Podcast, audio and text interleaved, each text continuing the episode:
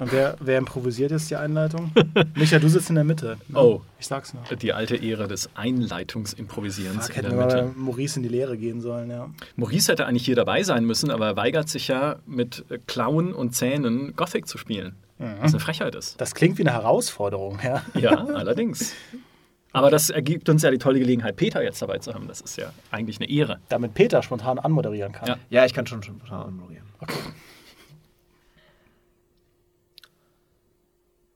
Achso, ja. Ach ja, muss ich das jetzt machen? Oh, das übersteuert oh. aber böse. Ja, das ist ein bisschen vielleicht. Oh je, vielleicht. wir sollen nicht lachen. Nur leise lachen.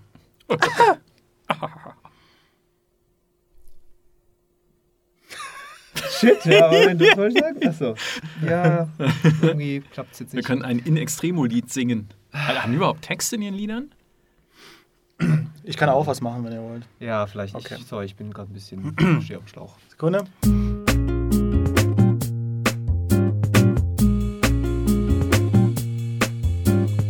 Freunde, wir haben keine Anmoderation vorbereitet, denn wir reagieren ganz ad hoc auf etwas Wundervolles, glaube ich, denn es ist ein Gothic Remake angekündigt worden, ja, aus dem Nichts. Und wenn ich jetzt sage, es ist ein Gothic Remake angekündigt worden, dann ist da so ein kleines Sternchen oben dran, denn eigentlich gibt es jetzt nur eine spielbare Demo für ein potenzielles Gothic Remake, das vielleicht irgendwann mal kommen könnte, wenn wir das alle toll finden. Und ähm, weil das so ein Wir fragen die Community-Ding ist, haben wir uns gedacht, dann podcasten wir doch einfach drüber und geben unseren Senf ab, wie ein potenzielles Gothic Remake aussehen könnte, warum Gothic überhaupt so ein cooles Ding ist und ob wir uns das vielleicht gar nicht wünschen. Und äh, meine Position kennen alle, die schon länger beim GameStar Podcast dabei sind. Ich liebe Gothic, zumindest die frühen Gothics. Aber damit es ein bisschen spannender wird, haben wir uns hier möglichst diverse Stimmen eingeladen. Äh, jemand, der Gothic, ich weiß gar nicht, Micha, wie deine Einstellung zu Gothic ist, fällt mir gerade ein. Ich finde Gothic gut. Okay. Ja. Peter, wie findest du Gothic? Ich frage mich immer noch, was mit Lester passiert ist tatsächlich. Okay, dann, dann, streichen wir das mit dem diversen Meinungsspektrum. Aber ähm, wir, haben, wir haben die Gothic-Demo gespielt und zumindest da teilen wir ja nicht unbedingt alle Punkte, in allen Punkten die gleiche Meinung. Ja, jetzt wird es kontrovers. Ja. Ein, ein äh, Streitfall ist unvermeidbar, denn ich fand sie nicht ganz schlecht. Ja, ich, ähm, ich muss das jetzt ja auch differenziert ausdrücken, weil diese Gothic-Demo wurde von einem neuen Studio entwickelt in Spanien. Äh, Michael, du hast, äh, hast sie ja sogar interviewt. Und das ist ein Vertical Slice, das heißt, das ist ein Ausschnitt aus einem Spiel, der wurde jetzt extra gebaut und natürlich ist das jetzt kein, kein High-Polish-Produkt und deswegen finde ich, sollte man auch nicht hingehen und sagen, boah, ist total doof und babababa und das halt so bashen, als wäre es, weiß ich nicht, Ghost Recon Breakpoint oder so. Ähm, Deswegen sage ich einfach nur, in meinen Augen trifft dieses Remake nicht den Charme des alten Gothic, mhm. fängt ihn nicht an. Es macht einige Dinge gut, aber in dieser einen Disziplin, die mir eigentlich mit die wichtigste ist, da wünsche ich mir was anderes. Ja, äh, kann ich auch nachvollziehen. Ähm, ich finde halt, für mich ist es, also ich musste mir tatsächlich irgendwie den Freudenschrei unterdrücken, als ich erfahren habe, dass das kommt und dass THQ Nordic das plant. Ich auch. Diese, ja, so quasi diese äh, Volksbefragung, ob denn jemand ein Gothic Remake möchte und wie es aussehen soll. Und äh, dass Piranha Bytes es nicht macht, liegt auf der Hand, weil die haben halt keinen Bock mehr auf Gothic. Hat ja Björn, äh, Björn Pankratz bei uns im Podcast auch schon gesagt. Gothic, das war früher, jetzt ist Elex und Elex gehört die Zukunft. Aber Trotzdem, als ich da angefangen habe zu spielen in der Unreal Engine 4 und ja, es ist verändert, der Anfang, die Sequenz ist anders, das Startgebiet ist anders, alles ist anders und alles ist clunky und nichts funktioniert schon so richtig aber sie machen es wenigstens. Ja, ich meine, gut, dass THQ Nordic eine Marke neu auflegt, ist jetzt vielleicht das ein oder andere Mal schon vorgekommen in den letzten Jahren. Ähm, also es war klar, dass sie auch was mit Gothic machen würden, äh, seitdem sie jetzt im Mai 2019, glaube ich, war das Piranha Bytes übernommen haben. Aber trotzdem, ja, es ist der erste Schritt getan und ich glaube, all die Punkte, die an dieser Gothic-Demo äh, selbstverständlich kritikwürdig sind, wie zum Beispiel das Kampfsystem, wie der veränderte Anfang ja, und alles, was sie so an eigenen, eigentlich alles, was sie an eigenen Ideen Ideen haben, wird wahrscheinlich auch die Community sehr kritisch beäugen, die Leute, die das Spiel dann bekommen. Aber überhaupt erstmal so ein Team da zu haben in Spanien, das sagt, hey, wir hören dann jetzt auch auf das Feedback und bauen das daraus, was ihr haben wollt, das finde ich gut. Und ich habe es auch ganz gerne gespielt. Eigentlich. Ich finde ich find das auch super. Und ähm, nur für euch da draußen, das ist äh, zum Zeitpunkt dieser Aufnahmen noch eine sehr frische Information. Deswegen, also es gibt ein, ein GameStar TV-Video, das sehr ausführlich dein Interview, also das zeigt halt dein Interview.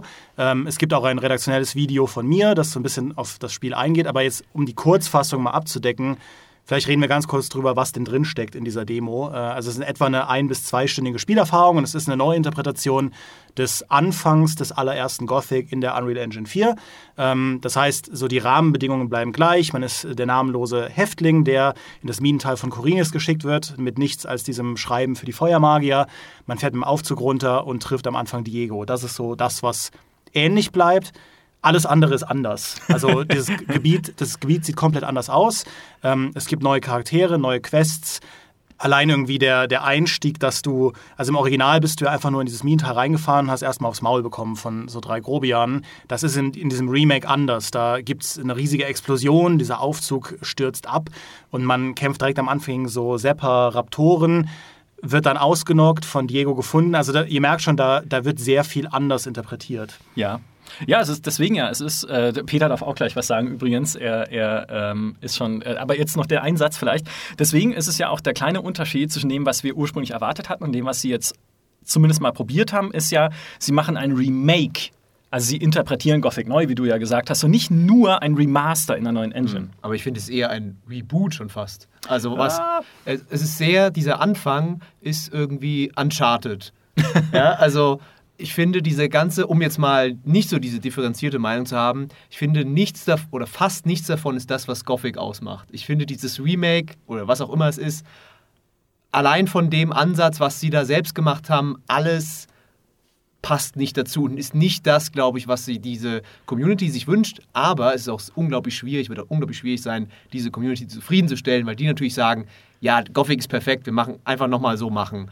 Aber ähm, eigentlich so alle Ansätze, die in dieser Demo so drin waren, die über, ich sag mal, die Grafik hinausgehen, fand ich schon sehr persönlich, also sehr bedenklich, ähm, weil es waren viele solche Sachen, wo ich einfach sage, das hat nichts mit Gothic zu tun, das hat, das, ihr verfehlt komplett diesen Charme dieses Spiels, was das Spiel ausgemacht hat, die Freiheit.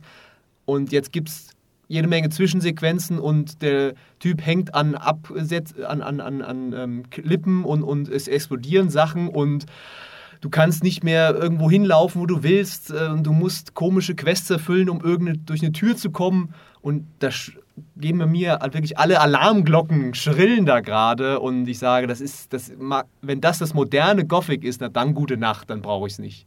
Naja, es ist halt eine Einleitung in ein Rollenspiel, wie sie ja in modernen Rollenspielen eigentlich Usus ist. Du hast halt eine relativ lineare Struktur und eine kleinere, eine, eine Mikro-Sandbox sozusagen am Anfang und dann, sobald du ins alte Lager kommst, da endet aber die Demo, würde es sich öffnen. Deswegen, ich habe auch zu, äh, zu Dimi gesagt, das war der Punkt, wo wir dann so ein bisschen in die Diskussion gekommen sind, wenn das jetzt so entwickelt und veröffentlicht würde, jetzt mal unabhängig von Bugs oder sowas, die noch drin sind, dann wäre das, wenn es den Umfang dann hat, des alten Gothic. Also du kommst dann ins alte Lager, hast die alten Quests, die alten Fraktionen, die alten Dialoge bis zum Schluss mit dem Schläfer und alles, was dann halt noch drin gesteckt hat. War das im ersten Teil? Ja. Ja. Aber, Ich bin so verwirrt irgendwie mit dem ganzen Dämonenzeug. Dann wäre das für mich trotzdem nicht das allerbeste Rollenspiel, aber ein ordentliches Rollenspiel. Also so ein, so ein in GameStar-Wertung ausgedrückt, so ein Anfangs 70er irgendwo. Und dann habe ich gesagt, nie im Leben. Aber ich finde, ich finde das, was du gesagt hast, Micha, dass es eben modernen Rollenspielkonventionen sehr genau folgt, wie ein Einstieg in ein Rollenspiel auszusehen hat. Das ist für mich schon nicht der richtige Weg bei einem Gothic. Ein Gothic ist ja gerade eine, ein Gegenentwurf gewesen zu diesem High-Fantasy-Einstieg von, von einem Abenteuer. Ich finde, auch natürlich ein Stück weit war es auch aufgrund der technischen Beschränkungen von damals, aber der Geniestreich ist ja, der Anfang von Gothic drückt schon so wundervoll aus, also vom alten Gothic, was dieses ganze Spiel ausmacht, dass du am Anfang einfach aufs Maul gehauen bekommst. Das hat auch keine größere Relevanz für die Story, sondern ist eigentlich nur so, ja, was man halt macht, wenn da ein Neuling in dieses Minental kommt aus Gefangenen, ist erstmal den ausnocken und gucken, was der an sich hat. Und dann musst du dir halt irgendwie aus dem Gerümpel irgendwas zusammensuchen, um nicht direkt von dem ersten Gegner, von dem ersten Morlock um die Ecke umgebracht zu werden. Und niemand in dieser Welt hat Bock auf dich. Keiner will irgendwie mit dir reden. Die meisten sind genervt und Diego ist der Einzige, der halbwegs hilfsbereit ist, aber man weiß auch nie, ob der nicht irgendwie auch sein eigenes Ding da am, äh, am Laufen hat. Und ich finde diesen neuen Gothic Remake, da, da ist es halt sehr konventionell. Alle wollen mit dir reden, alle wollen dir alles erzählen. Und falls du das nicht äh, direkt mitbekommst, gibt es auch ein Glossar, in dem alles drinsteht, wo du nochmal nachlesen kannst. Und deine erste Quest ist auch erstmal dir eine Waffe zu besorgen. Das wird auch dann schön ausgeschrieben, wo du die Waffe bekommst. Das war in Gothic damals anders. Ich mochte es, dass man halt nicht so an der Hand geführt wird, sondern sich so ein bisschen, obwohl, obwohl rein vom Leveldesign war es ja auch etwas linearer, dieser Weg zum ersten Lager. Aber du hattest nicht das Gefühl, dass es so linear ist. Das muss man sagen, bei so einer Technik-Demo, natürlich ist das keine Open World. Also, dass die linear ist, das wäre auch gar nicht anders gegangen. Aber mir war das alles viel zu sehr so mir, mir quasi den Hintern pudern, damit es nicht wehtut. Auch so beide Numbers alles. Also ja. so das Erwartete. Also es ist halt gar nicht so das, was ich. Gothic war so schön simpel, sag ich mal, und dieses Spiel, also diese Demo, ist auch total überschrieben, kann man das so sagen. Also die Dialoge sind so unglaublich ausgewalzt und der erzählt dir das und das und das. Und bei, bei wie du schon sagst, bei Gothic war es einfach so, du kommst da einfach in eine bestehende Welt rein und bei diesem Remake fühlt sich alles an, ob das alles sich um dich dreht und du erf erforscht das so und das, du hast gar nicht mehr diese. Ähm, dieses Gefühl, dass das eine, eine, lebendige Welt ist, die da irgendwie ähm, schon jahrelang vor sich hin macht, sondern es ist dieses Typische. Es ist einfach dieses so ein so Blockbuster gewollt. Und ich, ähm, ich finde, das fängt beim Hauptcharakter schon an. Ja, der ist ja schon in der ersten Szene, wo du diesen Aufzug runterfährst, labert der mit sich selbst. Und ich finde, der, der originalnamenlose Held war halt so wunderbar lakonisch. Der hat so perfekt in dieses Szenario reingepasst, mhm. weil du, du hast ja nie rausgefunden, was die Geschichte von ihm vorher war, was er eigentlich begangen hat. Aber du warst ja sicher, der Typ, der hat schon ein bisschen was gesehen. Der hat auch auf die meisten Leute keinen Bock, der will halt irgendwie durchkommen und, und was das heißt, das definieren wir als Spieler selbst aus.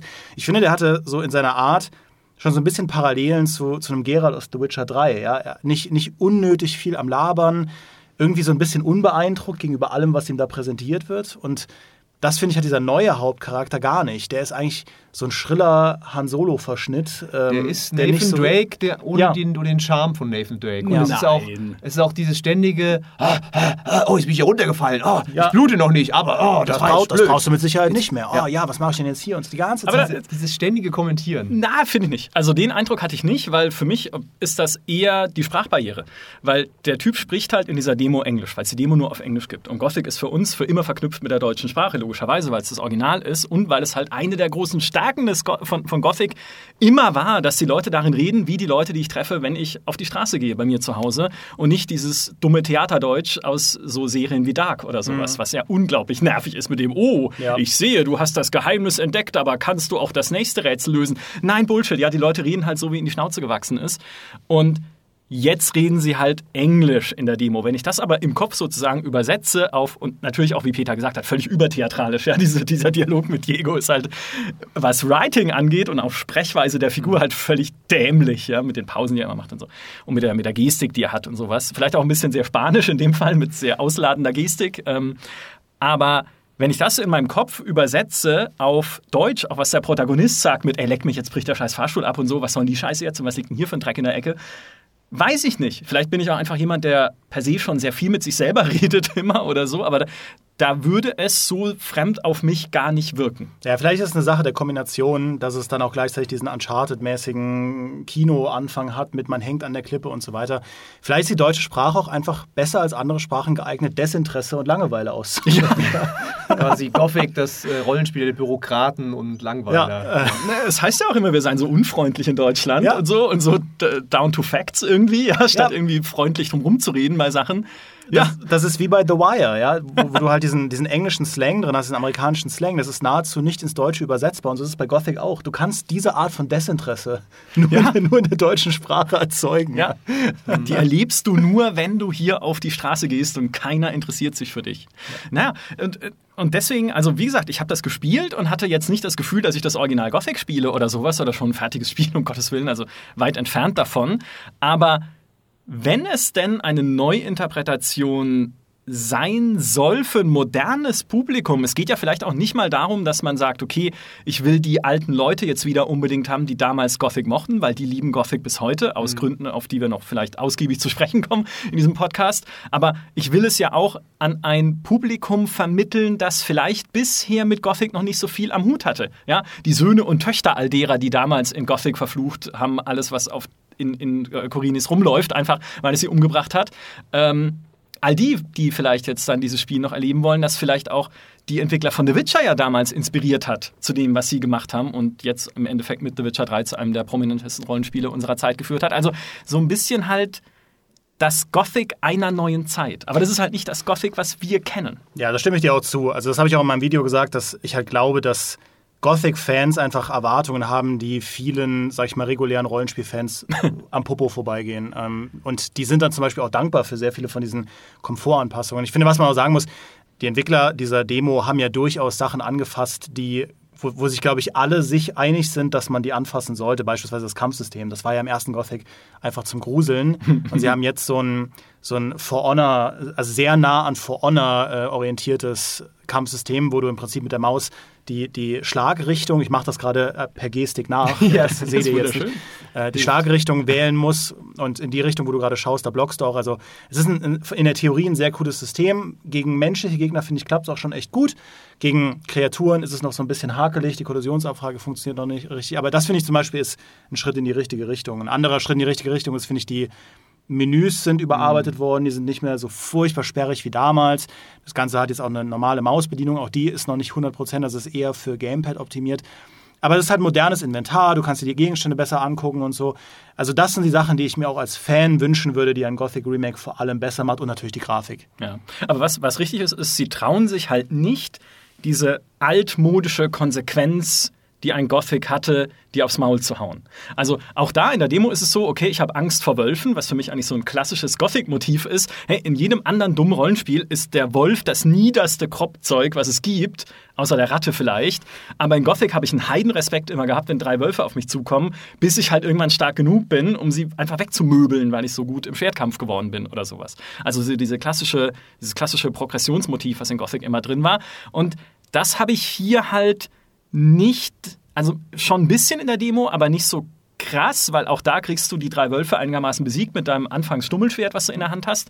Aber sie versuchen es am Anfang so atmosphärisch aufzugreifen, wenn du durch diesen Wald gehst und hörst halt Geräusche, es ist alles dunkel, da lauern dann irgendwelche Viecher im Unterholz und dein Charakter kommentiert es halt so ein bisschen, was nicht spielmechanische Konsequenz ist. Ne? Es kommt dann kein Viech und gibt dir aufs Maul, bis auf die Snapper, und das ist eine Zwischensequenz dann am Anfang. Aber es ist es ist im Gedanken so ähnlich. Ja? Also du kommst halt in eine fremde Umgebung, die Wälder sind gefährlich, die Viecher sind gefährlich, nur mhm. sie äh, zeigen es dir halt nicht direkt. Ja, sie spielen ja auch damit. Du, du bist ja am Anfang auch jetzt in der Demo Level 0. Ja, du bist ja nicht mal Level ja. 1. Dann kriegst du ein Schwert, das ist einfach abgebrochen, ja, mit dem du da rumfuchtelst. Ähm, also die sind sich dieser, die, dieser Sache schon bewusst, dass man auch in Gothic so eine Null ist, wirklich, ja. Aber dann gibt es halt so Sachen wie, wo ich mir denke, mit diesem Schwert, das du dann suchst, einfach diese Quests, die sie da eingebaut haben, das ist halt keine gute Werbung für sie als Entwicklerstudio. Ja. Wenn du sagst, oh, du musst ein Schwert bekommen, dafür musst du jetzt ein Amulett suchen, dafür musst du zwei Typen äh, umbringen. Der Typ hatte übrigens ein Schwert, aber dem kannst du sein Schwert dann nicht abnehmen, natürlich, ja, wenn der okay, liegt, ja. sondern du musst dann zurückgehen zu dem Typen sein Amulett geben und dann kriegst du ein Schwert. Also, wo ich mir dann denke, nein, nein, das ist überhaupt nicht, was Gothic hat, weil Gothic war so, du haust den Typen um, du nimmst sein Zeug, dann bringst du ihn wegen mir noch um, ja, oder auch nicht, besser nicht, weil sonst sind alle ein bisschen böse, aber du kannst es machen. Ähm, und diese Freiheit, die fehlt ja natürlich total. Es ist ja. total dieses, ähm, nee, das geht jetzt gerade nicht. Das, das ist jetzt nicht erlaubt. Der Entwickler hat sich da was anderes gedacht. Und das ist Gothic halt, war genau andersrum, weil da haben, haben die Entwickler eben gesagt, ey, eigentlich ist das jetzt Quatsch, wenn jetzt die, die, die, die, Leute da jetzt nicht hochklettern können oder da nicht springen können oder dem jetzt nicht auf die Fresse geben. Lass uns das einfach mal so machen, ja. Und das hat diesem Spiel wahnsinnig gut getan, weil es halt dadurch so authentisch und, und, und glaubwürdig wirkte. Mhm. Ich glaube halt, es gibt so Remakes zu Spielen, oder es gibt, sag ich mal, Spiele, bei denen Remakes bestimmte Aspekte des Originals gar nicht anfassen müssten, damit die Fans zufrieden sind. Zum Beispiel bei einem Jack the Lions nimm Jack the Lions 2, lass alles genau wie es ist und ändere nur die Grafik. Mach die Grafik modern. Das ist das, was ich bis heute nicht verstehe, warum alle potenziellen Nachfolger von Jack the Lions alle, also Dinge ändern, die man am zweiten Teil geliebt hat. Also nicht irgendwie den einen Aspekt rausnehmen, der, der super ist und mhm. den beibehalten. Und deswegen mhm. scheitern sie auch alle. Oder nehmen Max Payne, ja. Ein Remake von einem Max Payne 2 könnte die Cutscenes, die ganze Story, das könnte alles von den Dialogen exakt gleich bleiben. Man müsste woanders schrauben. Und bei Gothic ist es auch, finde ich, eine spannende Frage, was man denn modernisieren müsste und was nicht. Und ich, ich, ich als Fan, ganz persönlich, finde halt die Dialoge, ähm, das, das Design von den ganzen Waffen, Ausrüstungen und so weiter, diese grundlegenden Rollenspielmechaniken und so, das müsste man nicht aktualisieren. Das könnte genauso noch in die heutige Zeit genommen werden. Was halt gefixt werden muss, ist Menüführung, Kampfsystem, Grafik, so die, eher die Drumherum-Faktoren. Mhm. Deswegen wäre ich zum Beispiel auch total cool gewesen mit der Idee, einfach ein sehr aufwendiges Remaster zu machen oder zumindest ein Remake, das vor allem halt auf einer technischen Seite Dinge neu macht. Ich hätte jetzt nicht gebraucht, dass man am Anfang neue Quests hat, neue Charaktere hat und so. Wäre nicht notwendig gewesen für mich, für mich persönlich. Ja, es kann ja immer noch sein, dass sie es so machen, ja, je nachdem, welches Feedback sie kriegen auf die Demo.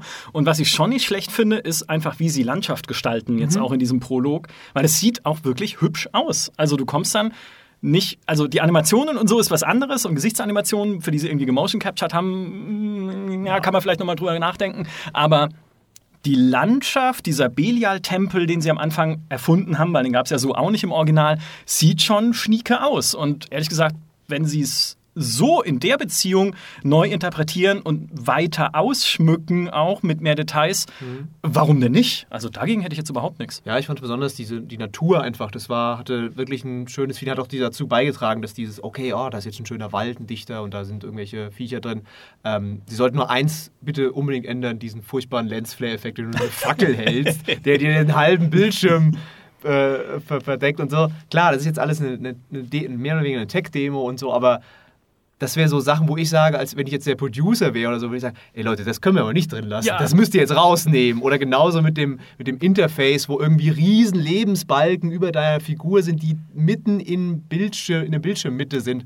Einfach, das ist einfach so eine Sache, wo ich denke, wenn ihr das jetzt macht, da habt ihr eigentlich den, den, den Anschiss von den Fans, der, der kommt garantiert. Ja, gerade bei Gothic, wo ja die Leute immer so sind, ah, das hatte, hatte keine Kartenmarkierung und es war so un. Ähm, äh, ja, also du hattest da nicht so diese modernen äh, HUD-Elemente und dann machen sie gerade das rein. Also ist ja klar, das kann sich alles noch ändern, aber da, da wäre mit wenig Aufwand hätte man da, glaube ich, eine, eine positive Reaktion kriegen können. Ja. Wobei ich auch finde, dass ähm, die Demo und auch das, es ist halt der technische Rahmen, verstehe ich schon. Nur die, das Layout von dieser Welt war mehr wie ein Dragon Age Origins. Das heißt, engere Korridore, die einzelne Hotspots miteinander verbinden. Gothic, finde ich, war vom Weltdesign nicht am Anfang, der war auch relativ linear, aber generell eher bei einem Breath of the Wild. Das heißt, du hast immer den Horizont gesehen. Und das, finde ich, ist was, was Gothic für mich so besonders gemacht hat. Du siehst einfach ganz vom alten Lager kannst du rausgehen, dann guckst du irgendwo hin und denkst dir, ah ja, da gehe ich jetzt mal hin, da ist ein Wald dazwischen. Man konnte irgendwie immer weit sehen. Das war so mein Eindruck. Und ähm, das, das finde ich, hätten sie am Ende der Demo so als Rausschmeißer bringen können, dass du halt durch dieses Portal trittst und du siehst wirklich so eine Welt, die dich einlädt, die spannend ist. Ja, das, das ist diese eine Kleinigkeit, die sie dann nicht gemacht haben, weil ich jetzt zum Beispiel nicht wüsste, wenn die ein Spiel bauen würden, nur darum herum, wie sähe die Open World aus? Was, was, was für ein Konzept hätten sie von Landschaften? Wär- Wäre das das, was ich an Gothic gut finde oder eher nicht? Das hat halt überhaupt keinen Rausschmeißer, diese Demo. Also irgendwas, wo du sagst, oh, jetzt brauche ich das, ja, sondern es, ist, es hört so auf. Ja. Ist Du übrigens auch was, was, ähm, was Gothic 1, finde ich, einen Ticken besser gemacht hat als Gothic 2. Gothic 2 war sehr eng. Das waren Waldpfade, sehr dichte Wälder und so. Auf eine andere Art fantastisch. Aber Gothic 1 war dieses, dieses Minental war immer weit für mich. Immer unheimlich weit.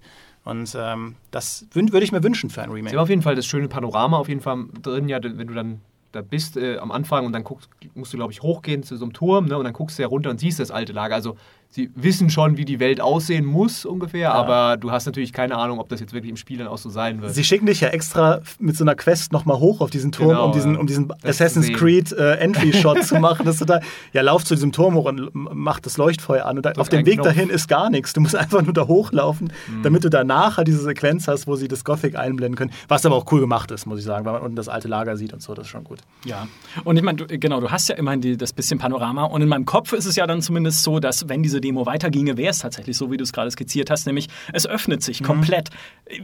Wenn sie es denn so machen würden, ja, wer weiß denn. Also, wie gesagt, ist ja auch noch abhängig von ihrem Feedback, aber tatsächlich diese, diese Welt, damit es ein richtiges Gothic ist, spätestens ab dem Punkt muss ich halt als Sandbox begreifen, indem ich auch in der ich all die Freiheiten habe, die äh, ich mir selbst zugestehe. Ja, dann gehe ich halt ins neue Lager und schließe mich dort den Deppen an, weil die mag ich lieber als die anderen Deppen, weil sind ja alles Deppen in der Welt, natürlich logischerweise, im alten Lager. Ich bin mal gespannt, wie viele Frauen es in dem Gothic Remake geben wird.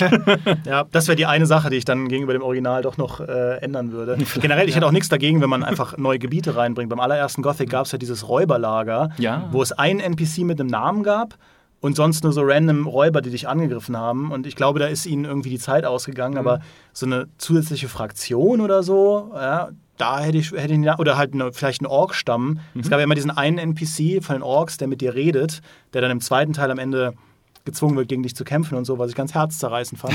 Ähm, aber das so an der Front, finde ich, könnte man schon noch weiter ausbauen, dass du ein bisschen ein Gefühl für diese Ork-Kultur bekommst, die da mit dir eingesperrt sind und so. Ja, es gab ja auch diese Ork-Arena im ersten Gothic, die überhaupt keinen Zweck erfüllte. Das war halt einfach eine Arena, die irgendwo war. Stimmt, ja. Und du, du, du konntest halt reingehen, aber genau, und es pa- ist aber nichts da passiert.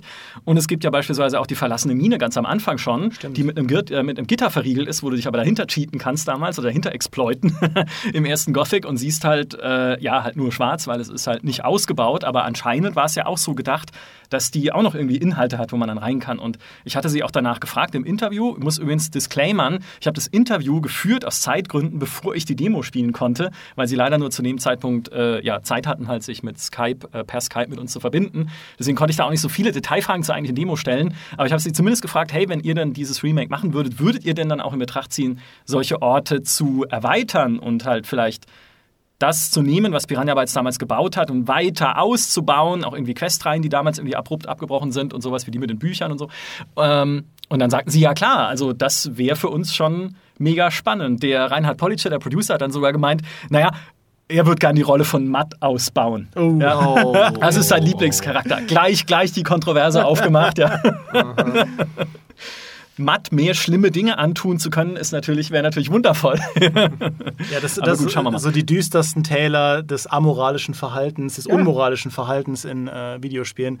Jeder hat Matt irgendwo um die Ecke gebracht. Ja. immer so, ich habe mir eine Höhle gesucht und, und, es- und, es, und es beendet. Ja, aber das war cool, dass es da ging tatsächlich. Also das ist einfach so eine, überhaupt diese Mechanik bei Gothic, dass du NPCs umhaust und dann sind sie erstmal, liegen sie mal so auf dem Boden, dann nimmst du ihr, ihr, ihr Zeug ab und ähm, sagen dann so, ja, jetzt hast du mir aber ordentlich auf die Fresse gegeben. Ja? Und dann sind sie ein bisschen böse und grummelig, aber das legt sich dann wieder, ja. Und dann ist halt, ähm, wenn du sie aber umbringst, dann sind dann plötzlich alle so, oh, du Mörder und so, ja. Und, also auch wieder so, dieser Realismus, sage ich mal, kommt da wieder so ein bisschen zum Vorschein. ne? Natürlich kannst du einen Typen dann auch umbringen und der ist nicht irgendwie unverwundbar und weil er ein Quest-NPC ist oder so. Und äh, da, da sind sie irgendwie so die, die, die extra Meile nochmal gegangen und haben, was ja auch ein Problem ist, zum Beispiel für Quests, wenn du irgendwie sagen kannst, okay, ich kann jetzt ähm, den Wassermagier vielleicht umbringen, was, was passiert denn dann mit der Story oder so?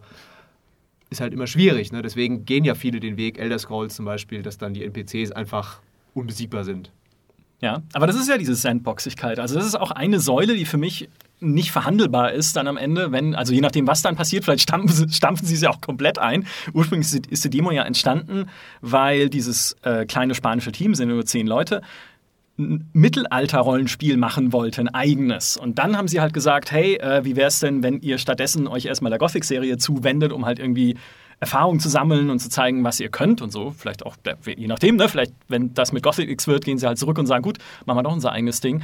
Anyway, auch die sagen ja, diese lebendige und glaubwürdige Welt beizubehalten, ist für uns eine der wichtigsten Säulen, die es gibt. Blöderweise sieht man es halt in der Demo nicht, ja, weil die hört ja gerade dann auf, wenn du diese lebendige Welt betrittst.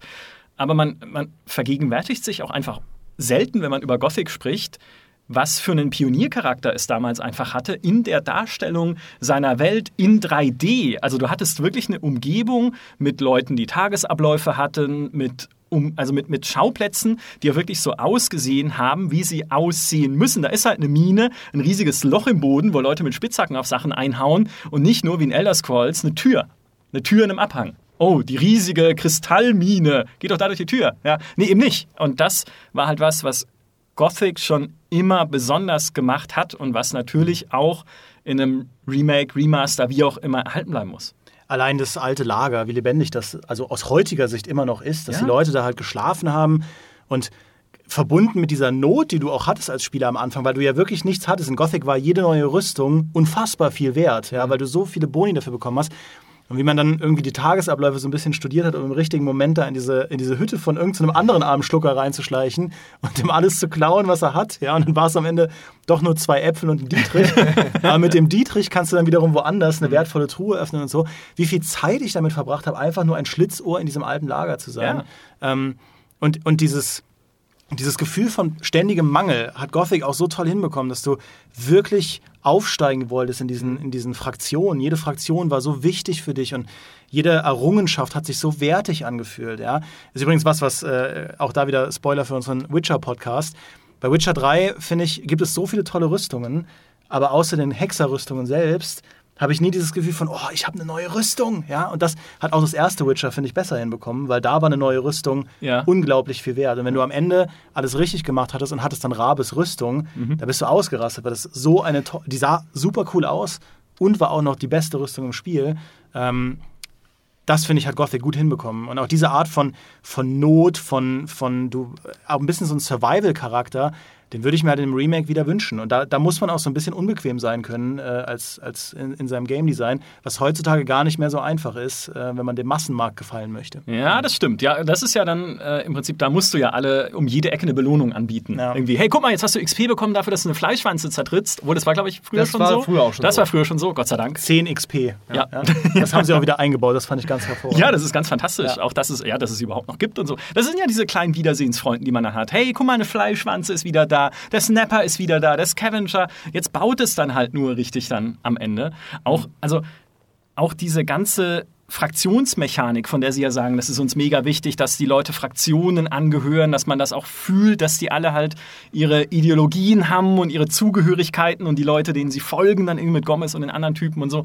Natürlich muss auch das wieder rein. Und was ich finde, was äh, Gothic alle Gothic-Teile, oder eigentlich im Prinzip auch die Piranha Bytes-Spiele danach, aber vor allem Gothic damals äh, sehr stark abgehoben hat von allem anderen, ist einfach, wie NPCs auf dich reagieren und auf das, was du tust und getan hast und dann dir irgendwie sagen, hey, jetzt leg dich doch einmal nachts hin und schlafe oder ey, äh, verpiss dich aus meiner Hütte oder sowas. Also, dass du wirklich das Gefühl hast, die Welt reagiert auf dich, was ja unglaublich mächtig ist. Einfach. War es nicht auch in Gothic 2 so, dass sie reingekommen sind, wenn sie gesehen haben, dass du in, in deine Wohnung reingegangen bist oder so? Ich weiß es nicht mehr genau, aber in Gothic 2 auch in dieser Hafenstadt Korinis, äh, wie viel Zeit ich da verbracht habe, mich mit diesen NPCs anzulegen und Ja. so, das war auch, das war einfach wunderbar. Ja, und vor allem, du, du hast ja die Konsequenz dann auch wieder zu sagen, ja, dann bin ich halt in deiner Wohnung und das hier ist mein Schwert. Ne? Und jetzt tu doch was. Gothic war einfach großartig. Ja, Ich finde, Gothic hat auch eigentlich eine.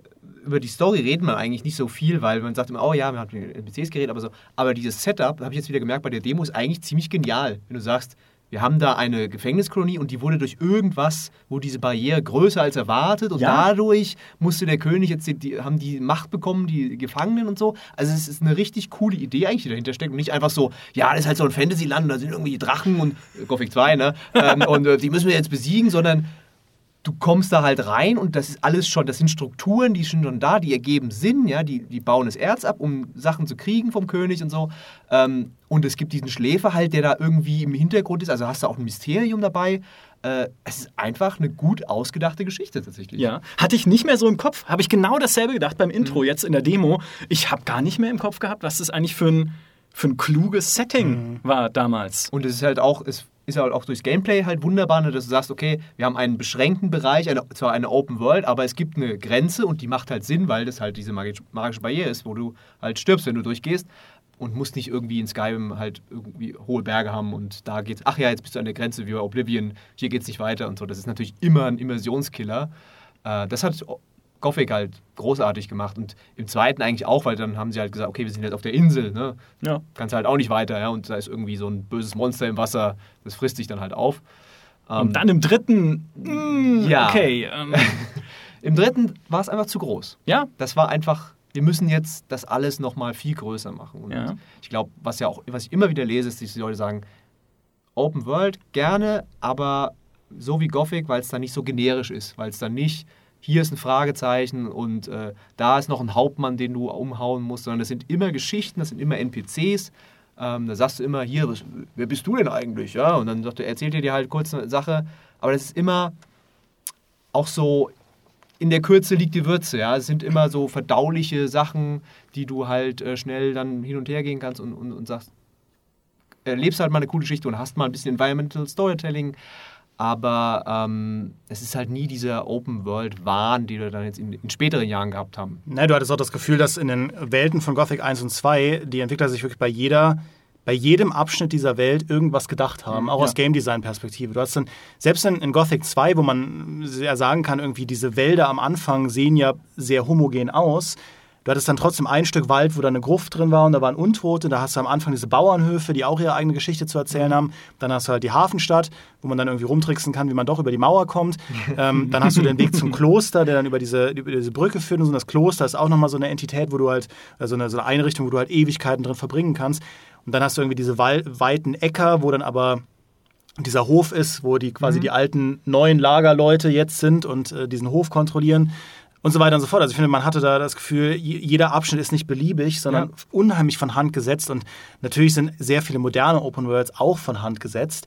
Aber ich finde, je größer sie wird, desto schwieriger wird es natürlich Total. auch, ähm, dass sich bestimmte Thematiken nicht wiederholen oder auch einfach nur Füllland irgendwo einbaust. Ja. Denk an Odyssey in Griechenland. Ja. Das sieht wunderschön aus, aber ich habe mir fällt jetzt nichts mehr ein, was irgendwie besonders wäre oder so. Ja, ja. Also. Ja. das hat der Piranha Bytes selbst ein bisschen verloren bei seinen neueren Spielen, insbesondere bei Elex, was trotzdem ein gutes Rollenspiel ist, aber du hast halt dann irgendwie diesen Wald mit den roten Bäumen oder sowas. Super coole Location, aber es ist nichts drin.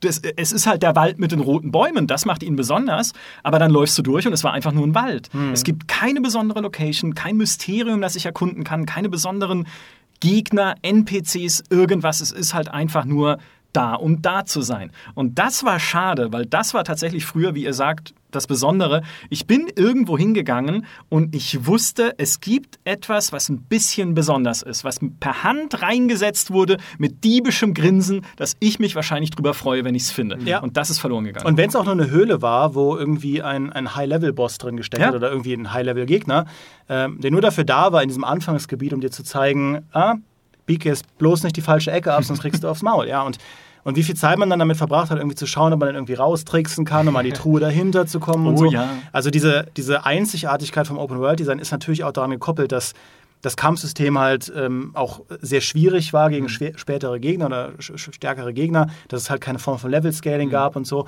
Also da griffen schon sehr viele Zahnräder, finde ich, ineinander, um da eine Maschinerie zu ergeben, die diesen Gesamteindruck ähm, generell, wir sagen ja immer irgendwie, Gothic hatte mit die beste Rollenspielatmosphäre ever. Das ist ein sehr komplexes Ding, wie Atmosphäre entsteht in einem mhm. Spiel, mhm. wie du glaubhaft irgendwas vermittelst und welche Dinge auch optional sind, von denen man gar nicht denkt, dass sie vielleicht optional sind, wie halt eine sehr interessante Hauptquest oder so. Mhm. Ich wollte sagen, eine Sache, die Gothic sehr clever gemacht hat, ist einfach, dass du am Anfang halt wirklich dieses hast, okay, ich, da kommt ein NPC, der nimmt dich jetzt mit zum neuen Lager oder zum Sumpflager. Und dann gehst du diesen Weg auf der Straße auf der, oder auf dem, auf dem Pfad und gehst mehr wegen an den, an den schweren Gegnern vorbei, aber siehst immer so an der Seite, da ist was, da ist was, da könnte ich jetzt hingehen. Und der Typ sagt immer, hier, jetzt komm mal weiter, jetzt gehen wir äh, weiter hin. Und du kriegst halt gleich diese drei Punkte und hast diese, diese Achse und weißt aber, neben rechts und links ist noch viel anderes. Und wenn du höhere Level hast, dann sagst du, okay, jetzt gehe ich mal vom Pfad weg und gehe jetzt mal dahin und dahin und dahin. Aber du hast sofort so einen Überblick so mhm. groben. Ne? Mhm. Und in anderen äh, Open-World-Spielen ist es halt so, ja, du kletterst da auf den Turm und musst dann siehst dann einmal alles äh, angezeigt, was da in der Nähe ist, aber es ist halt, weil das alles so groß ist, hast du nie diese, diesen, diesen ja, weiten, weiten Überblick erstmal. Und was, was du mit der Atmosphäre gesagt hast, das ist auch sehr spannend, weil Gothic hat ja diese ganzen kleinen, lustigen Animationen, die eigentlich total blödsinnig sind, aber zum, wenn du zum Beispiel Fleisch brätst oder äh, dich hinlegst oder ähm, ja, die, die, das Sumpfkraut de, aus der Pfeife raus. Und das trägt alles, finde ich, dazu bei, hat auch so ein bisschen diesen Survival-Aspekt, mhm. weil du mhm. sagst, okay, ich muss jetzt Fleisch braten, das gibt mir mehr Gesundheitspunkte, als wenn ich es jetzt so esse. Äh, oder ich glaube, rohes Fleisch kannst du tatsächlich gar nicht essen. Ähm, und das führt alles dazu, dass du dich in dieser Welt so richtig verortet fühlst. Und das fand ich nett beim Remake, dass du zumindest pinkeln kannst. Ja. Das ist schon mal eine Sache, haben sie mal ein gutes neues Feature eingebaut. Ja, sogar mit Panorama in dem ja. Moment, weil der, weil der Topf sehr günstig steht an so einer Klippe. Aber selbst dieses Kochsystem in Gothic 1 war ja nicht trivial. Ich finde, wenn man das vergleicht mit dem Ghost Recon Breakpoint, wo du irgendwie beim Rumlaufen, beim ich, muss, ich muss mir neu, hast, hast du das wirklich gesagt? Ich muss mir neu, nein, aber wenn in Ghosting Breakpoint läufst du halt überall rum und dann siehst du am Bildschirm an, mein Typ hat gerade Bananen eingesammelt und irgendwelche Kräuter und ja, ich habe ein, hab ein Tier überfahren mit dem Auto. Da hast du beim, beim Überfahren sammelst du halt auch heute ein von oh. diesem Tier. Das musst du erstmal hinkriegen. Ja? Und dann bist du am Lager und kannst dir damit halt in irgendeinem so Menü irgendwelche, irgendwelche Buffs daraus mhm. zusammenbauen. Das ist ein sehr sehr unnachvollziehbares System. Bei ja, Gothic, finde ich, hattest du eine rohe Keule Fleisch und die hast du gebraten. Und da hat die mehr gebracht, weil die mehr geschmeckt hat, äh, besser geschmeckt hat und, und, und deine Vitalität dann mehr regeneriert hat. Du brauchtest das auch, weil du nicht sehr viel Heilkram gefunden hast. Ähm, Und in, die, in dieser Einfachheit, finde ich, war das so unheimlich greifbar. Du hast dich da hingesetzt mit deiner kleinen Pfanne, hast das kurz gebraten und hattest jetzt ein besseres äh, Equipment und warst deshalb auch motiviert, das zu tun und dann hast du halt weitergemacht. Ja. Das, das fand ich war sehr einfach, aber sehr cool. Ja. Ja, es ist halt, äh, das ist, Ghost Recon ist halt dieses typisch moderne, barrierefreie Spielen oder diese barrierefreie Progression, sage ich mal. Oh, du hast was gemacht, hier, guck mal. Und jetzt hast du direkt eine Belohnung dafür. Ja. Und in Gothic musstest du die Belohnung halt erstmal erarbeiten oder lange auf sie warten. Ich meine, nicht wenige Spieler haben mit Gothic aufgehört, weil es sie halt frustriert hat, dass sie so oft aufs Maul gekriegt haben. Und auch da, wenn ich eine moderne Open World nehme, dann ist es mir ja eine Freude, den Pfad zu verlassen und in die Wälder zu gehen und zu gucken, was da ist oder zu dem Turm da drüben zu gehen, zu der Ruine, zu der Höhle, weil ich einfach weiß, okay, da gibt es halt eine Belohnung und das ist bestimmt was Cooles. In Gothic habe ich Angst, auch nur einen Schritt neben dem scheiß Weg zu machen, weil da ein Wolf steht. Und ich weiß, wenn ich in den Wald gehe, sterbe ich fünfmal, weil dann ein Scavenger da ist. Ein einzelner dummer Scavenger, der eigentlich nur ein Huhn ohne Federn ist, aber er bringt mich um. Und das ist besonders. Und dann äh, sitzt du halt da eine halbe Stunde und lockst einen Ja. Scavenger nach dem anderen, Ja. weil man genau weiß, die krähen dich dreimal an, bevor sie Dann, loslaufen. ja. Und dann, dann, dann versucht man das halt vom Rudel zu trennen. Das war so super. Ja, und wie, wie es auch einfach jeder gemacht hat. Ja. Also ich fand auch vorhin, wie du erwähnt hast, dass du, wie man über die Mauer, versucht hat, über die Mauer zu kommen in Gothic 2. Jeder hat das gemacht. Und das ist ja genau diese Sandboxigkeit. Du sitzt da und fängst an, mit dieser Welt zu experimentieren. Natürlich, weil sie auch Glitches und Exploits hat an jedem Eck, weil sie halt einfach so rough entwickelt ist, wie es die Piranha Bytes Spiele nun mal sind. Aber es, ich finde, das verbindet halt auch einfach. Und äh, das kann natürlich zumindest hätte ich es in der Demo jetzt nicht gesehen, das kann bei einem modernen Spiel eigentlich gar nicht mehr so funktionieren. Ja. Ja, du musst nur überlegen, sorry, ähm, ich weiß gar nicht, wie es beim Remake jetzt ist, ob da eine Karte gibt am Anfang. Hast du eine Karte? Nee, hast du nicht. Ja, aber das ist ja auch, was bei Gothic äh, war. Ich hoffe, dann behalten sie das auch so, dass du ja die Karte erstmal kaufen musstest. Du hast die einfach nicht, was auch total Sinn ergibt. Ja? Wieso, wieso sollte der jetzt eine Karte von diesem Miedental haben? Du musst zu dem Kartenschreiber äh, Schreiber gehen und der gibt dir dann eine gegen Erz. Also einfach ein cooler Kniff und äh, klar, das würde vielleicht auch jemand abschrecken, wenn der sagt, ey, wo ist mein Quest-Kompass und wo ist meine, meine Map äh, von der Welt? Ich weiß gar nicht, wo ich hier, wo das nächste Fragezeichen ist. Ne? Ja.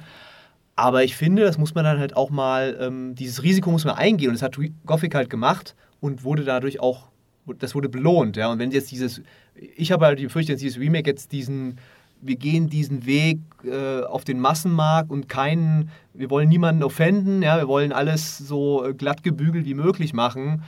Und ich weiß nicht, da da, das, das wird dann halt Arcania. Das wird dann halt so, naja, das, das, ja, Plastiklook und, Naja. und ähm, äh, glatt gebügelt bis zur Unkenntlichkeit. ja, aber Arcania hat ja noch ein paar andere Probleme. Ja, das war da auch- vi- viele andere Auch Probleme. schlecht geschrieben, auch war- blöde Quests. Ja, ich sehe Parallelen. Ja, jetzt, aber auch komplett. Also Arcania hat ja alles falsch gemacht, was man irgendwie falsch machen kann bei Gothic, weil du wurdest ja auch in einem linearen Pfad über diese Insel geführt, ein Gebiet nach dem anderen. Auch das widerspricht ja allem, was, wofür, wofür Gothic steht. Noch dazu waren es, also dann hattest du halt auch so Diablo-Kämpfe drin, dann kommen halt irgendwie 20 Skelettkrieger und du prügelst dich da durch oder so. Äh, nee. Wobei ich muss sagen, Gothic ist tatsächlich auch, es ist zwar, du kannst zwar überall hin, aber es ist eigentlich ziemlich ähm, gegated, sag ich mal, weil du, durch die Stärke der Gegner, du, wenn du dein, du kriegst dann eine bestimmte Waffe, dann kannst du mehr Schaden machen, dann hast du eine Rüstung. Äh, bis dahin musst du dich halt, ja, du kannst theoretisch, ich habe schon Videos gesehen, wo einer mit Level 1 diesen Riesentroll kaputt macht, weil er sich halt immer so äh, dahin glitscht und, und ihn so schnell haut und wieder ausweicht. Aber grundsätzlich ist es eigentlich schon sehr hart. Ähm, Grenzen gesetzt. Ja, du kannst halt dann da noch nicht zu den Orks gehen, weil die dich halt in zwei Sekunden verhauen. Ne? Ja. Ich fand es aber auch sehr, sehr interessant, was du gesagt hast, Peter, dass ähm, man die ganze Zeit trotzdem konfrontiert wird mit der Grenze von dem, bis, wo du hin, bis wohin du gehen kannst. Ja? Weil, weil obwohl es halt die Karte nur per Kauf gab, du kanntest am Ende jede Ecke von Das dieser stimmt. ganzen Welt, jede einzelne. Wenn dir jemand gesagt hat, geh zu Xardas in den Turm, du wusstest genau, wo du langlaufen musst. Und du bist halt 20 Mal an einem Ort vorbeigelaufen, wo du wusstest, ah, da kann ich nicht hin, weil da sind die, die äh, Zapper mit den, mit den spitzen Stacheln, die sind nochmal die Hardcore-Variante. Dragon Snapper. Ja. Ähm, und dann aber dieser eine Moment, wo du hinlaufen konntest, das war halt dann das großartige Gefühl. Aber ja, diese, diese Spielerführung, ich weiß gar nicht, ob das bei Piranha Bytes Absicht war oder ob es so ein bisschen, ein bisschen auch irgendwie sich aus dem Zufall ergeben hat. Aber eigentlich ist das schon ziemlich genial, diese ganze Zeit dir die Grenzen zu zeigen, die aber nicht aussehen wie Grenzen, weil es ist ja offenes Land. Du kannst Ja. da hingehen, probier doch mal dein Glück. Klar. Schau mal, wie weit du kommst. Und du wurdest ja auch regelmäßig belohnt, wenn du halt irgendwelche Tricks dann durchgezogen hast. Ähm, das fand ich schon sehr cool. Eine Sache, über die ich noch reden wollte bei dem Remake, weil, ähm, weil du gerade meintest, Peter, du findest die Quest schlecht. was du vorhin gesagt hast, von wegen, ja, mit dem Schwert und so, da stimme ich dir total zu. Aber im Ansatz fand ich es zumindest nett, dass sie schon von vornherein gesagt haben, es gibt unterschiedliche Arten, daran zu gehen. Weil du hast ja, kannst, kannst ja statt mit Diego, äh, statt bei Diego irgendwie dieses Schwert alles einzureichen, kannst du ja auch zu dem Türsteher gehen, der den Weg versperrt, wo Diego danach mit dir lang geht und von dem eine Quest annehmen. Mhm. Ähm, oder du kannst auch entscheiden, ob du irgendwie am tricksen willst, über Leben und Tod entscheiden. Also sie, sie deuten zumindest an, dass du ähnlich wie bei einem The Witcher unterschiedliche Arten hast oder auch mit einem Dragon Age Quests zu beenden. Und das, das fand ich ganz nett. Ähm, auch dieses mit äh, Diego wird sich das merken. Genau, und das der wollte und der wird sich grad das merken, sagen, diese Telltale-Aspekte. Ähm, da weiß man natürlich nicht, wie würde sich das in ein Mhm. größeres Ganzes einbetten. Aber es zeigt zumindest, dass sie sich Gedanken gemacht haben, mehr zu entwickeln als Fetch-Quests. Jetzt habe ich das Gespräch gekillt. Wie Ja, immer. ja, aber es war einfach so ja. richtig. Ja. Das ist wie bei Gothic. Es muss auch gar nicht größer werden jetzt, sondern wir beenden es einfach da, wo es perfekt ist und kompakt. Wir haben in jedem Satz ein Easter Egg versteckt Ja. und das so steht es für sich. Apropos Easter Egg, ja, ähm, 1000 Bonuspunkte für das Remake, dass es, äh, dass der Kollege, der neben dem Türsteher äh, auf seiner Laute spielt, dass der in Extremo Ja. dudelt. Hab ich nicht wie gemerkt. Cool, wie cool ist das denn bitte, ja? Ja, auch der Dialog zwischen den beiden, wo der eine dann meint, äh, der, der eine beschwert sich ja die ganze Zeit darüber, dass sie da Wache stehen müssen und dann wurde der, der Aufzug gesprengt und das ist auch alles irgendwie unfair und Mist. Aber du spielst ja nur den ganzen Tag auf deiner Laute, dir ist doch alles egal, solange du da auf deiner Laute klimpern kannst und der klimpert dann einfach unbeeindruckt weiter. Da, da, da, da, da. Äh, es ist halt, wie gesagt, es, es sind ja Ansätze drin, aus denen man was machen kann. Deswegen glaube ich, also je nachdem, wie dann der, das Community-Feedback aussieht und wie viel sie davon auch kriegen, wer weiß denn, wie, viel, äh, wie viele Leute es dann am Ende spielen werden und wie viele Leute auch, die halt äh, das alte Gothic noch lieben und kennen. Aber man kann was draus machen. Ja, also ich glaube ihnen auch, dass das auch Fans sind und die, das, sowas zeigt das ja auch, dass sie, dass sie die Dinge auch gespielt haben und ungefähr wissen, was, was da drin sein muss. Aber ähm, es ist noch viel zu machen und äh, ich finde es aber auch nett, dass sie einfach am Anfang wirklich sagen, hey, wir wollen jetzt wirklich mal wissen, wie ihr, halt- wie ihr es denn findet und, und entsprechend ändern wir es. Also ist auf jeden Fall eine schöne Methode, um das mal so äh, zu machen. Und äh, ich denke auch, war eine coole Überraschung für Gothic-Fans, wenn sie, oh, guck mal, jetzt ist, äh, plötzlich gibt es ein, eine Remake-Demo. Ja, also äh, auf jeden Fall besser, als wenn sie gesagt hätten, komm, wir machen Gothic 5. Ja, äh, oder 4, weil es Und gab ja nie Gothic 4. und äh, genau. Und äh, so ungefähr sieht es aus, weil das funktioniert ja auch nicht so richtig. Das, äh, das wollte ich noch in den Raum werfen. Äh, achso, ich wolltest, wolltest du noch Gedanken zu Ende führen? Ich wollte nur sagen, dass sie auch im Interview ja gesagt haben, was sie nicht vorhaben, ist neue Lore tatsächlich hinzuzufügen. Also sie wollen das Universum klar, manche Schauplätze halt umgestalten oder neue reinbauen, die aber in die alte Lore passen. Für sie wäre es ausgeschlossen, irgendwie zum Beispiel neue Monster einzubauen oder komplett neue Story-Stränge oder sowas, die halt äh, gegen die bisherige Lore irgendwie verstoßen. Naja, ist doch, das, das ist doch äh, eine, eine man gute gern. Sache. Ja. ähm, genau, in dieser Umfrage, die, die man dann als Spieler beantworten kommen, äh, soll, da gibt es auch eine Frage, die ich ganz spannend fand, ob ich mir als Fan denn für die Zukunft von Gothic eher ein Remake oder eher eine Fortsetzung wünschen würde. Und das wollte ich zumindest noch zum Abschluss mal durchdiskutieren, weil ich würde mir tatsächlich eher ein Remake wünschen als eine Fortsetzung. Ähm, das geht mir aber bei vielen sehr. Aber Metal Gear Solid zum Beispiel geht mir das genauso. Ich würde mir wünschen, auch bei Halo lustigerweise, dass diese Serien, die schon mehrere Teile hatten, wo auch die letzten Teile vielleicht nicht so ideal waren, dass die einfach versuchen, das, was die Leute am ersten Teil so faszinierend fanden und woran sie sich verliebt haben, das einfach nochmal irgendwie neu zu bringen. Ja. Mit einer neuen Technik, damit auch neue Generationen sich da nochmal rein vergucken können. Aber ich weiß nicht, ich würde mir, glaube ich, ein Reboot tatsächlich auch eher wünschen. Also, weil, klar, das ist jetzt eigentlich, sie sind da selbst ein bisschen inkonsequent in ihrer Namens, also in dem, in dem Dings steht, glaube ich, sie wollten kein Remake machen oder sie oder wollten ein Remake machen. Ich weiß nicht mehr genau, wie es am Anfang steht. Aber ähm, für mich ist es jetzt fast, geht schon, hat viele Elemente von einem Reboot schon mehr. Ähm, und äh, das würde ich mir eigentlich wünschen, dass du sagst, nehmen wir tatsächlich die Idee von Gothic und machen das nochmal vielleicht anders. Weil, wenn ich jetzt drüber nachdenke, wenn ich jetzt, soll ich jetzt wirklich nochmal äh, hier als Schatten mich da hochdienen und dann im, im, im alten Lager ähm, weiterkommen und die gleichen Dialoge haben?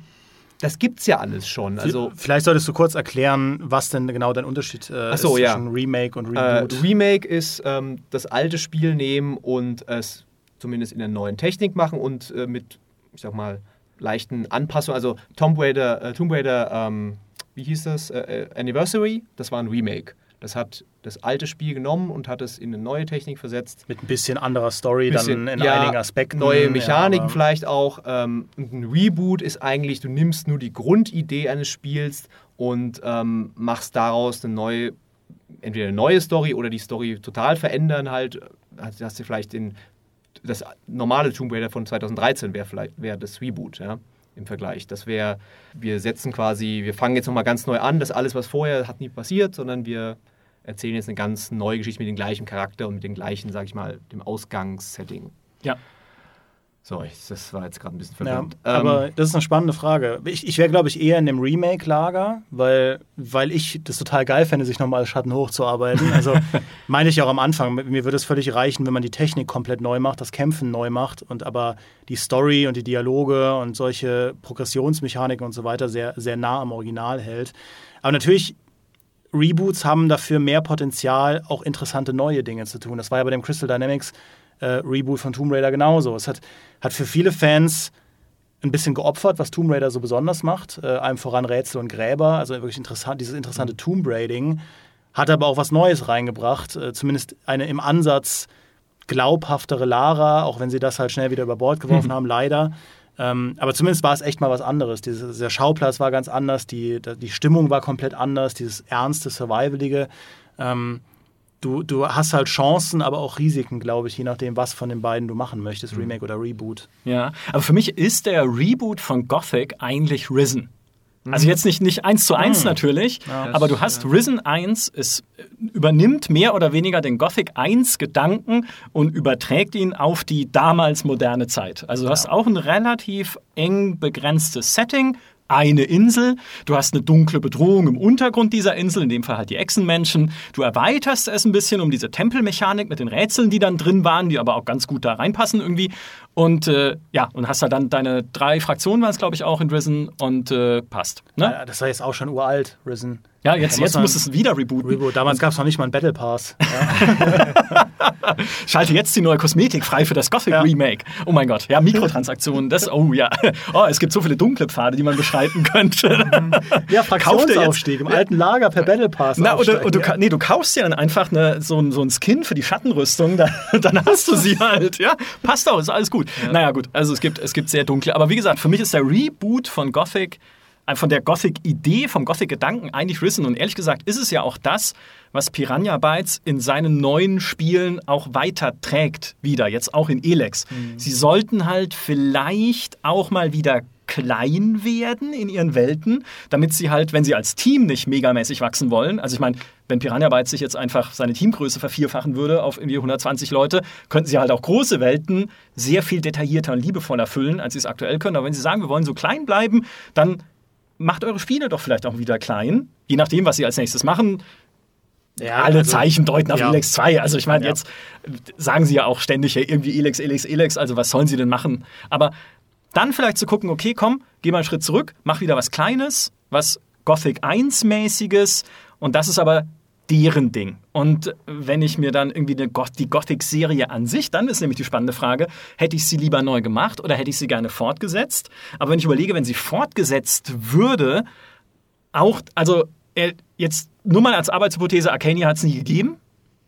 Da müsstest du ja trotzdem Gothic 3 fortsetzen. Und wie machst du denn das? Dann wieder klein werden, nachdem es in Gothic 3 diese riesige Welt war? Vor allem würdest du das Äh. Add-on mit einbeziehen?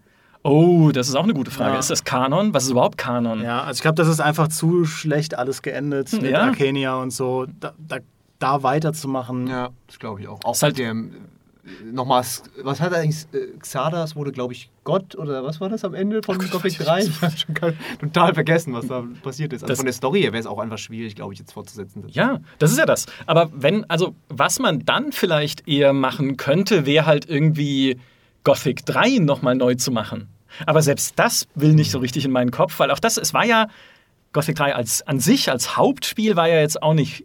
Also es war ist natürlich rausgekommen in einem indiskutablen Zustand, aber heute, glaube ich, kann man es ganz gut spielen mit den Community-Patches und so. Also se- selbst das funktioniert ja so an sich, aber dann vielleicht zu sagen, okay, wir nehmen das Ende von Gothic 3, bauen darauf in einem richtigen Gothic 4 nochmal auf, aber das funktioniert auch wieder nicht, weil dann hast du halt. Ich finde, du kannst aus dieser riesigen Welt von Gothic 3 nicht wieder zurück in eine kleine Welt. Also, es ist wirklich, also schwer zu beantworten, die Frage. Ja. Ich glaube, dass die, die Welt von Gothic gibt es auch einfach gar nicht her, dass du jetzt sagen kannst, wie bei Elder Scrolls, ah, wir gehen einfach auf einen anderen Kontinent und machen da jetzt was ganz Nee. anderes. Und ich finde, diese Serie ist einfach, du kannst das jetzt nochmal bringen, jetzt einfach neu quasi zu erzählen, aber es ist halt keine, die- die ist einfach vorbei, würde ich sagen. Also es ist auch, ich, ich würde mir jetzt auch kein Gothic 5, wäre jetzt auch für mich, hätte mich keinen Anreiz irgendwie. Ja, irgendwie nicht. ist einfach, die haben Risen gemacht, die haben Elix gemacht und ja, vor allem, wenn es jetzt nicht von Piranha Bytes käme, wäre es wahrscheinlich dann auch nichts. Ja. Deswegen finde ich auch, dieses Remake ist eigentlich der richtige Gedanke. Und wenn Piranha Bytes dann irgendwann mal nach einem neuen Projekt sucht, dann sucht euch doch wieder irgendwie ein neues Setting, das ihr kondensieren könnt auf die Größe und die Stärken eines Gothic 1. In Wilder- Space. Wilder Westen. Oh, ja, ja, Ja. nein. So, so eine, eine. Westhütte. Ja, Piraten, genau. Das, Red Dead das Redemption doch- 2 für Deutschland. Das ja. kleine Red Dead. Ja.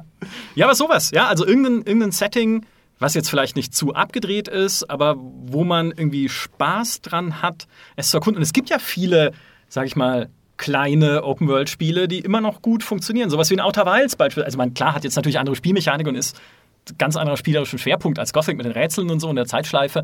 Aber an sich sieht man ja, dass man auch in kleinen Welten faszinierende und tolle Sachen nach wie vor erleben kann und dass sie schön gemacht sein können, auch in Sci-Fi-Settings, auch in anderen Fantasy-Settings, auch in, weil was gibt's denn noch? Gegenwart, ein kleines GTA mit nur einer Straße, mit einem Auto. Das Ja. Auto, wann kommt endlich das Auto in einem Piranha Bytes Spiel? Rennspiel, endlich. Ja.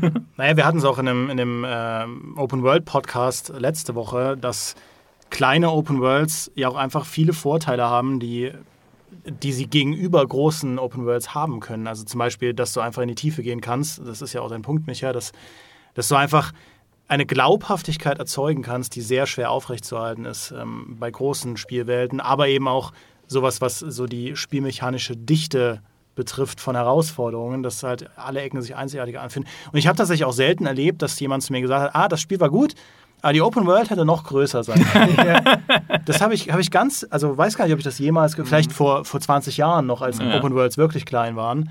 Ähm, aber das sagt eigentlich kaum jemand. Es ist echt eher, ja, in der Open World gibt es nichts zu tun. Ja, in der Open World, ach, das alles sieht alles, ist alles so gleich und irgendwie kann ich mir nichts merken und wer sind jetzt die Charaktere und so weiter und so fort. Doch, weißt du, wo ich das jetzt hatte? Aber weniger in Bezug auf eine Open World bei äh, Fallen Order. Weil ich mir dachte, da hätte, das hätte jetzt aber gerne noch irgendwie 20 Stunden weitergehen können. Da hätten sie halt noch irgendwie 10 Planeten reingepackt. Aber ich glaube, dann wäre die, das hätte die Spielmechanik nicht mitgemacht. Wahrscheinlich ich glaube. Fallen Order wäre langweilig geworden, Ja. weil, weil du wirklich schon viel gekämpft und viel geklettert bist am Ende von diesem Spiel. In meinen Augen hätte es sogar noch ein bisschen kürzer sein können, weil so ein, zwei Gameplay-Längen, finde ich, hatte es dann schon. Aber ja, das, das musst du dich halt immer fragen als Entwickler. Wie, wie lange macht das, was ich hier entwickelt habe, Spaß? Und bei vielen Open-World-Spielen, siehe Assassin's Creed Odyssey, ist es ja auch so, dass dass einfach in den Kommentaren ist von der kritischen Seite der Top-Kommentar, boah, das ist mir alles zu langweilig geworden, weil ich immer das Gleiche mache. Das ist immer das die Kritik, die sich Ubisoft-Spiele anhören müssen. Ich finde, sie machen da mittlerweile viel, viel mehr richtig als noch zu einer Zeit von einem, von einem Assassin's Creed 3. Äh, aber das ist halt die große Herausforderung. Ja. Gothic in der Ego-Perspektive.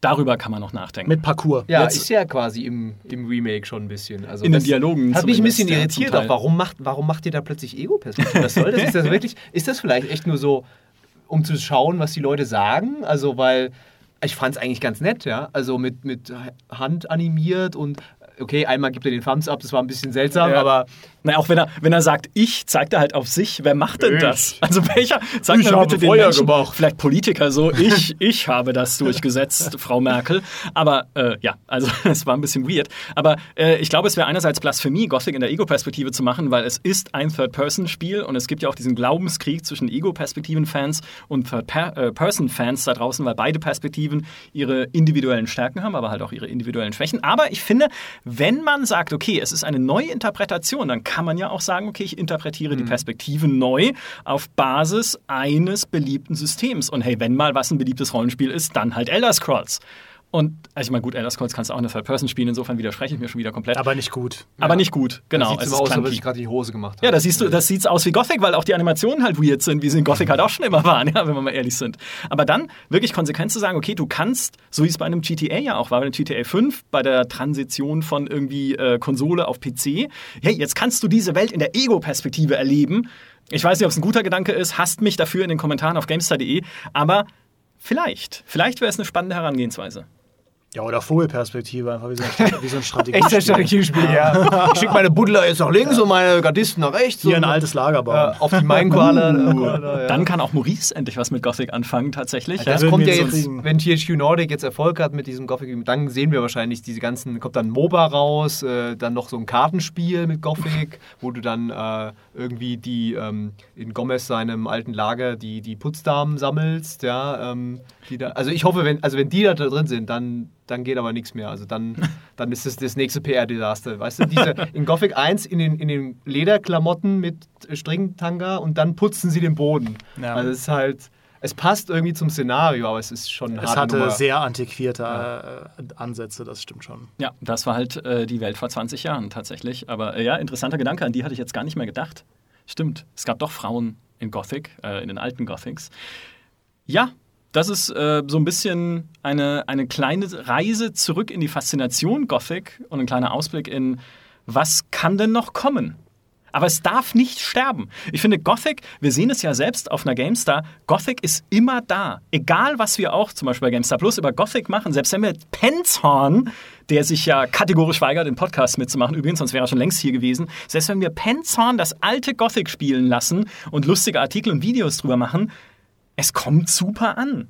Also irgendwie ist, ist Gothic immer bei uns und es muss doch möglich sein, es auf die moderne Zeit wieder zu übersetzen oder irgendwie weiter lebendig zu halten und weiter bei uns zu behalten, weil es einfach so was Besonderes ist. Ich würde es mir auch wünschen, also dass dieses Gothic Remake kommt. Die sollen halt nur äh, mich fragen, Ja. als Berater, Ja.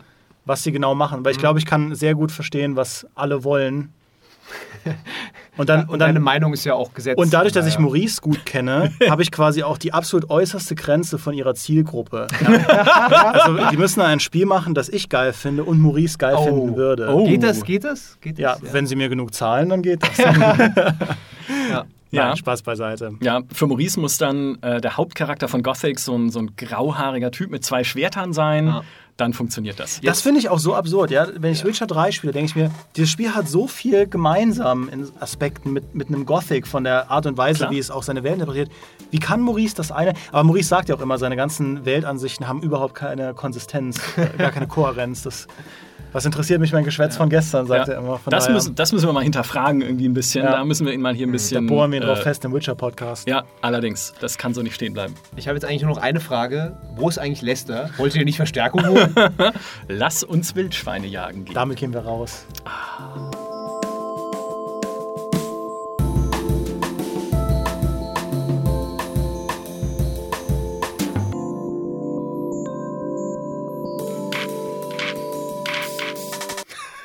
Shit, ja, aber wenn du vorschlagst. Achso.